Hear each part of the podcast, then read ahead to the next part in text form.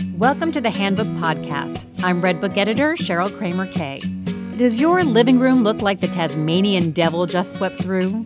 Then today's podcast about pulling it together is just for you.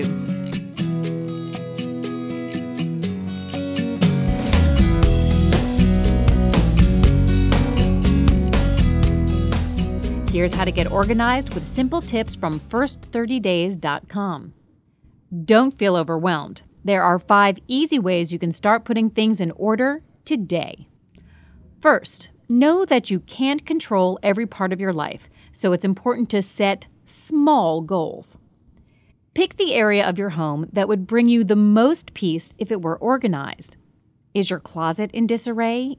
Is your junk drawer overflowing? If the task seems too big, break it down. Instead of tackling the whole kitchen, take it one shelf at a time. The sight of even a small clean space, oh, there's the carpet, will inspire you to keep going. Next, keep that momentum and make a plan. Create a vision of how you'd love the area to look. This mental picture will help you develop your action plan. Then figure out how much time you can devote to the project and stick to that schedule. Be ruthlessly honest with yourself about how much time you can give to the task and how long it will take. Realistically, the whole garage may take more than a weekend to tame. So, take step three to heart and don't blame yourself. You are not the only one drowning in clutter, believe me. So, don't beat yourself up about it.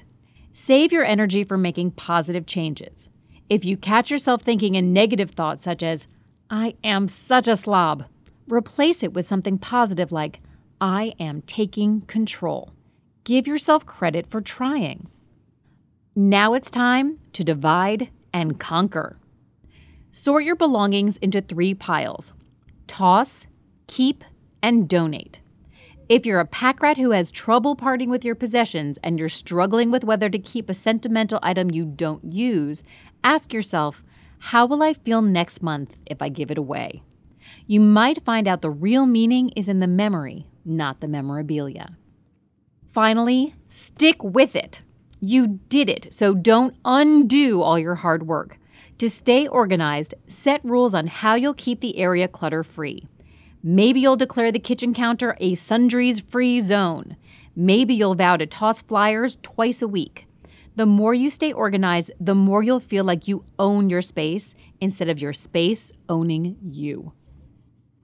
That brings us to the end of today's handbook.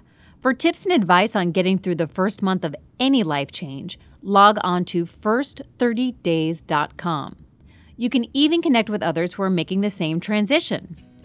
And if you're still eager to get organized, you can find more great clutter busting ideas under the Food and Home channel on redbookmag.com. Thanks for downloading.